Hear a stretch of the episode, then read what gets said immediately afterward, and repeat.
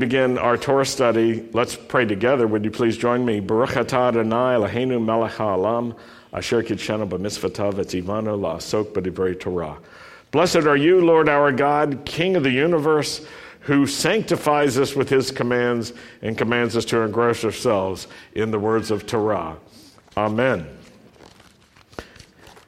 There are times when we want to move on, we want to move forward in life, but we can't really move forward until we revisit some important issue and take care of something.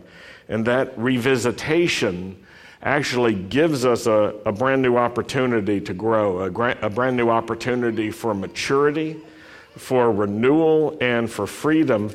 And we read about something like this in Genesis 35. So I want to ask you to turn there. This is part of our Torah portion. And if you remember last week, we read how Jacob, after experiencing the appearance of the Lord and the word of the Lord, said to the Lord, You will be my God, meaning I'll have no other gods but you. You will be the Lord for me. Only you will be the Lord. And this week, we're reading how many years later, when Jacob has left Haran, he had gone there to get a wife, and he found her. He found more than one, in fact, Rachel and Leah. And he's returning now with children. And it's a number of years later. If you were here at the beginning of the service, you heard Rick Ray give the right number. How many years? 22. Very good. See, they were listening, Rick. 22 years later, he's returning to the land that was promised. And it's not just Jacob and a few, but Jacob and, and a large company of people, and many who had become accustomed to the ways of Haran and the relatives of, of Jacob even though they believed in God, they followed some of the ways of uh, polytheists and idolaters. And specifically, they had little idols, little foreign idols, foreign gods made into idols that they would uh, keep with them. And so we're going to read about how God put something on Jacob's heart that's important for Jacob but it's also important for everyone with him, and it's important for the whole future that God has in mind. So let's, let's read Genesis 35, and I'm reading to you from David Stern's translation. He's adapted for uh, the Tanakh, the 1917 JPS, Jewish Publication Society version. He's uh, modified it slightly, tried to bring it a little bit up to date but you can follow with me Genesis 35. God said to Yaakov, Get up, go up to Bethel. What does Bethel mean in Hebrew? What does it mean? House of God. That's right. And live there and make there an altar to God who appeared to you when you fled Esau, your brother. So the Lord is reminding Jacob of this experience that he'd had several decades earlier, where he was fleeing from his brother Esau and while he was, while he was uh, on the way of escape, if you will, he had an experience of the Lord. The Lord appeared to him. So, from the Lord's perspective, Jacob, you were running away. You're not only heading towards uh, Haran to look for a wife, but you were also running away. So, two things were happening.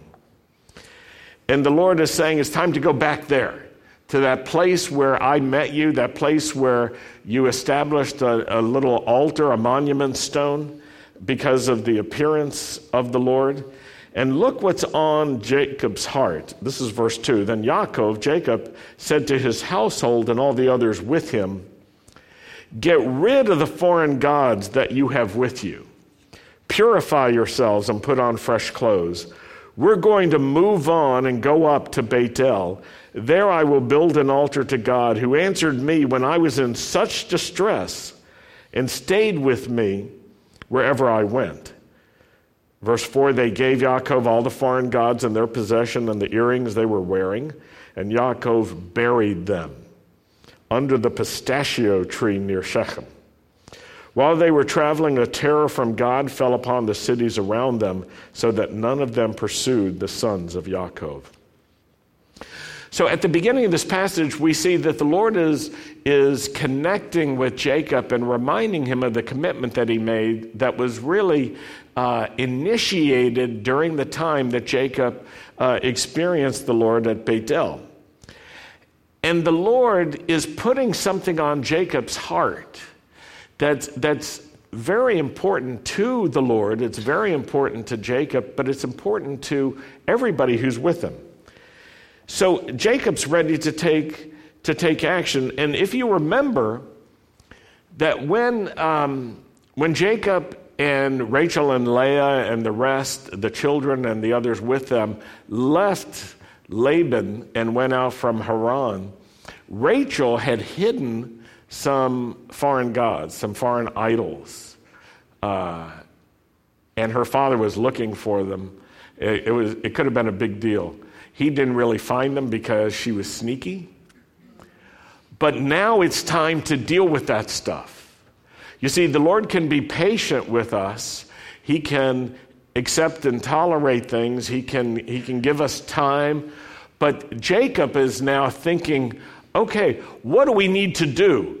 we're moving forward, and there is a, there's a potential uh, difficulty. There's great, you know, opportunity for difficulty ahead. Jacob has something on his heart, and he says these words Get rid of the foreign gods that you have with you. So say these two words with me get rid. Get rid. And then he keeps going because he knows that it's not enough just to get rid of things. He then says, Purify yourselves. Say that with me. Purify yourselves. And then the last thing he says is interesting put on fresh clothes. Say that with me. Put on fresh clothes. Get rid, purify yourselves, put on fresh clothes.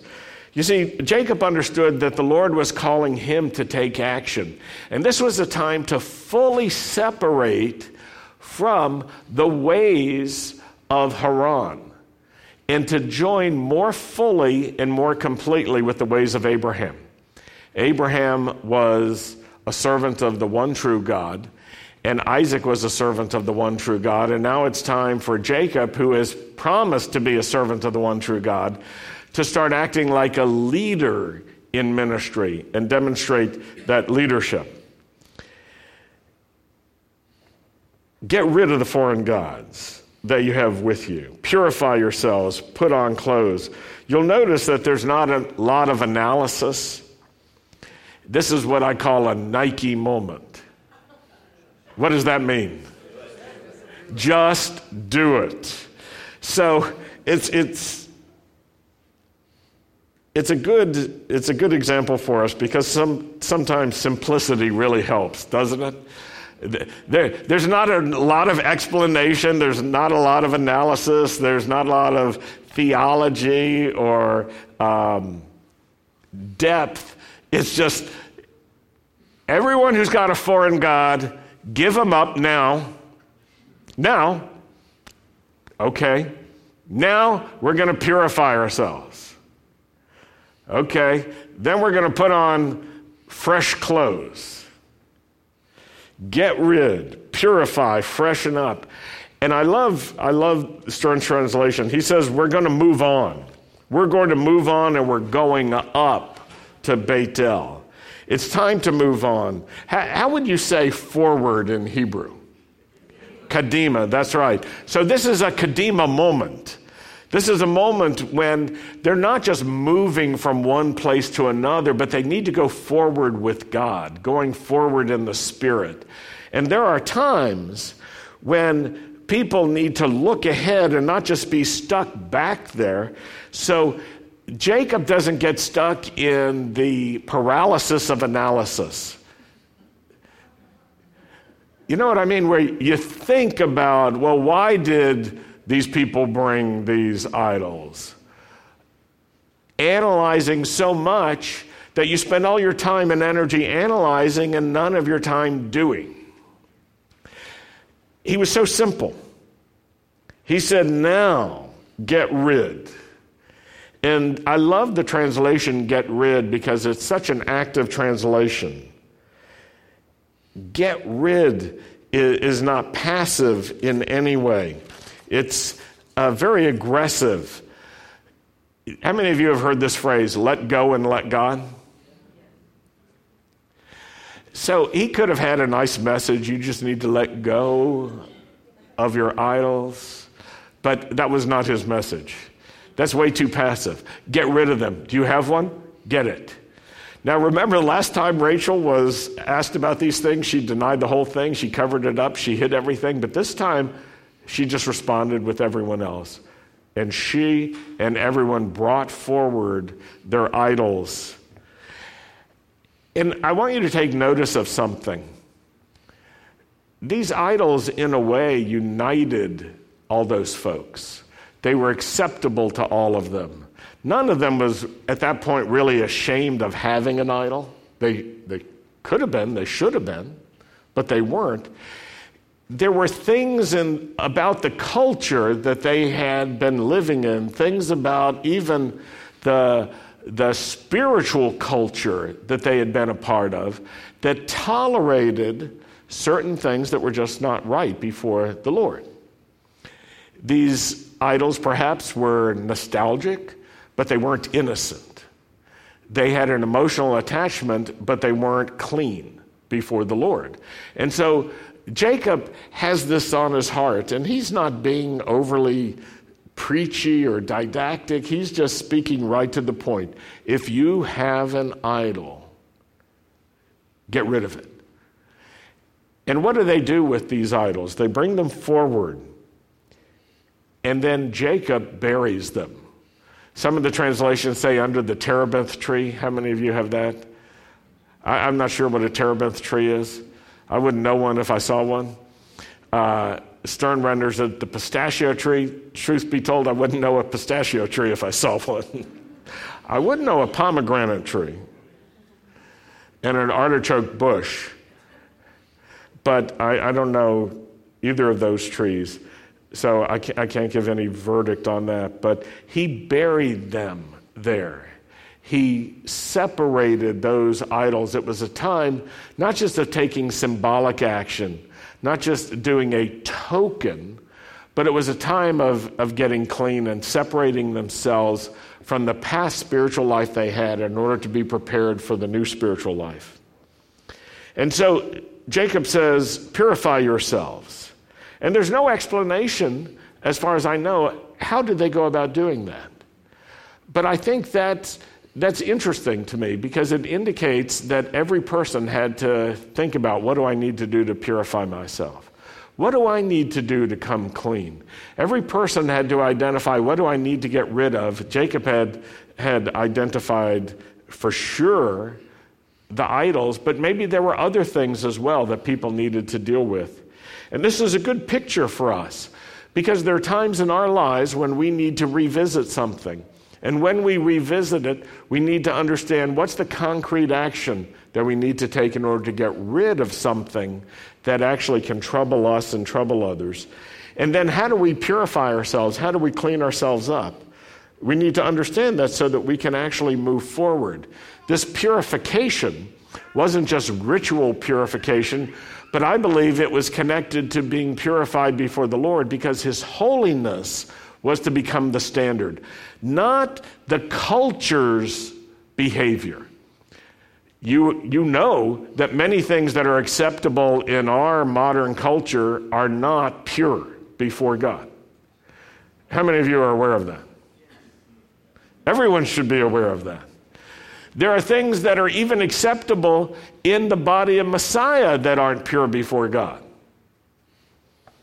And we need to allow the holiness of God to set the standard, but we also need to recognize that God is patient. This is just one of those times when the Lord says, Now, Jacob understands that it's on his heart. He doesn't want to go forward, he doesn't want to move forward until this is taken care of. It's a good example. Now, the last detail I think is really interesting put on fresh clothes. Change your clothes, put on fresh clothes. And, and I was thinking about that. In, in a, in a way, you could compare it to this you've been out working, or you got involved in a mess. You're dirty, you're filthy. Uh, what's that mud run, Will, that you do? The mud run. Okay, yeah, I remember. I wasn't sure that was the name of it. The mud run is like this. How long is the course? 10K, and it does involve crawling through mud. and he's smiling while I'm talking about this. He, he enjoys this. When's the last time you did it? Years. Okay. He doesn't enjoy it as much as he used to. But can you imagine going on this 10K run, crawling through the mud, and then taking a shower and putting back on your muddy, dirty, gross clothes. You wouldn't do it, would you? You'd put on fresh clothes. And I think this gives us a picture. Change your clothes. You stink. There's a spiritual stink on the people because of the idolatry. And even though they have purified themselves, they need something not just for the inside, but something for the outside. They need to clean up a bit because there's a stench in the spirit that's associated with uh, the impurity of idolatry. You and I are called to praise the Lord. Our praises are like incense to the Lord. He smells us. Uh, Carol Cregan pointed out to me that in Genesis, when, when God was sculpting man out of clay, he breathed into his nostrils the breath of life. And that's interesting, isn't it? The breath, the spirit went in through the nose, and then God spends time sniffing us out. How does this congregation smell? Oh, they're sweet. Sweet like incense. How does this congregation smell? Ooh, stench, stinks. The Lord can either be delighted in our aroma, it can be pleasing to Him because we've purified ourselves before Him. Or He can smell us out and say, you know, you need to get clean. Now, let's go to back to verse 5 in this passage because I want to show you a connection that's very useful for us. This immediately follows the Lord speaking to Jacob, Jacob speaking to his group, his group responding. All of that's verse 1 through 4.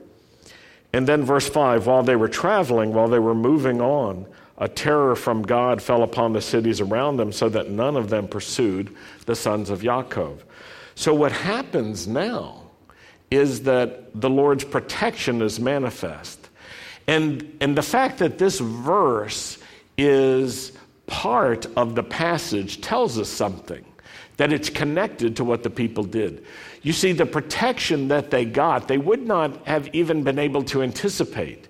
They could not have known what the ramifications, what the blessings would be for them because of the action that they took to get rid, to purify, and to freshen up, put on fresh clothes.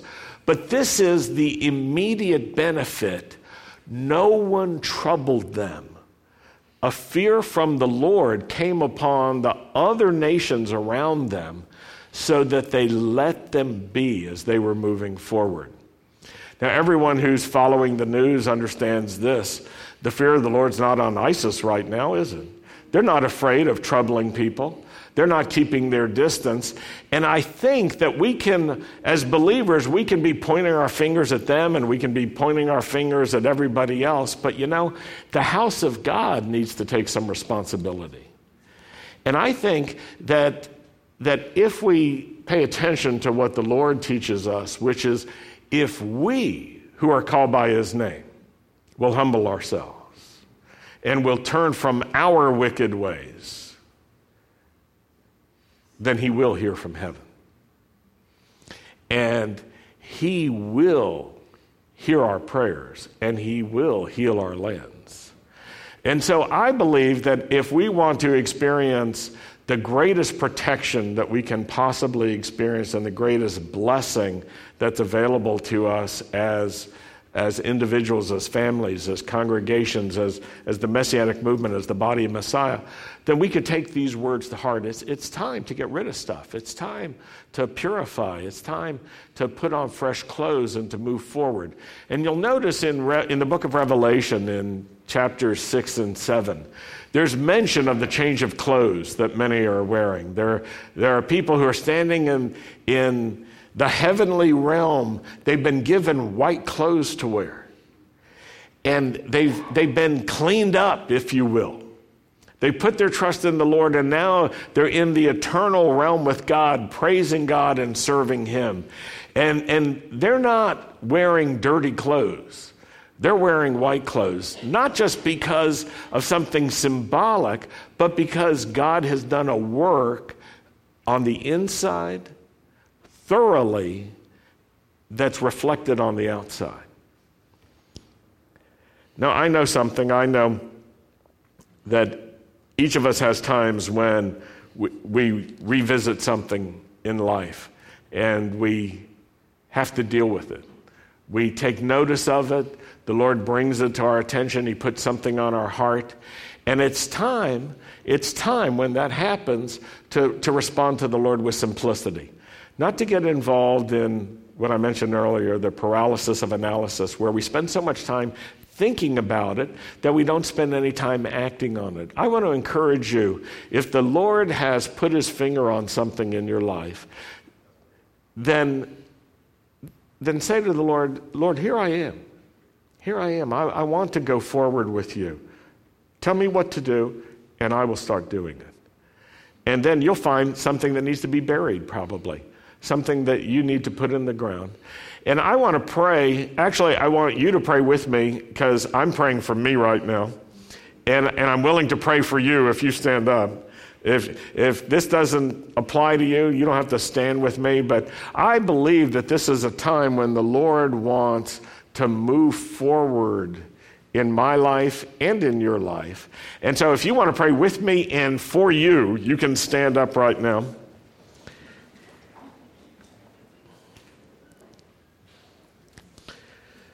Lord, we come before you with thanksgiving and with gratitude, and your word is true. If we confess our sins, you're faithful and you're just to forgive us of our sins and to cleanse us of all unrighteousness. Lord, we know that we want to move on, we want to move forward, and so we want to put behind us anything that uh, keeps us stuck in the ways that aren't pleasing to you. We want to put aside, we want to bury even the things that we've accepted into our life because others around us have accepted those things too. We don't want to just go with the tide. We're ready to, to swim upstream. We're ready to go against the current, Lord. We're ready to move forward with you. And so we pray, Lord, for that time to bury we pray, Lord, for that time for purification. We pray for that time, Lord, to put on fresh clothes so that we could move forward and move forward with you. And we know, God, that you are great, you are faithful, you're patient with us, and you are showing great love and compassion towards us. And so, in humility, we can come before you. And in faith, we can come before you, trusting you and knowing you will help us. You will send your Holy Spirit to empower us. You will refresh us and renew us as we move forward in you. Thank you, Lord, for new beginnings. And thank you, Lord, for clean hearts that you give to us. In the name of Yeshua the Messiah. Amen. We're going to close with Aaron's blessing.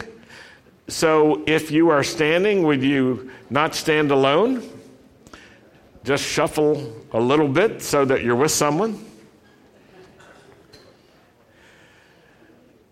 Yivarechecha Adonai v'yishmerecha, Ya'er Adonai panavelecha v'yichunecha, Yisa Adonai panavelecha, v'yasem lecha shalom. The Lord bless you. The Lord keep watch over you and protect you. The Lord cause the light of his face to shine upon you. The Lord be gracious to you. the Lord lift up his face to you and give you his peace. In the name of Yeshua, the Prince of Peace. Amen. Shabbat Shalom.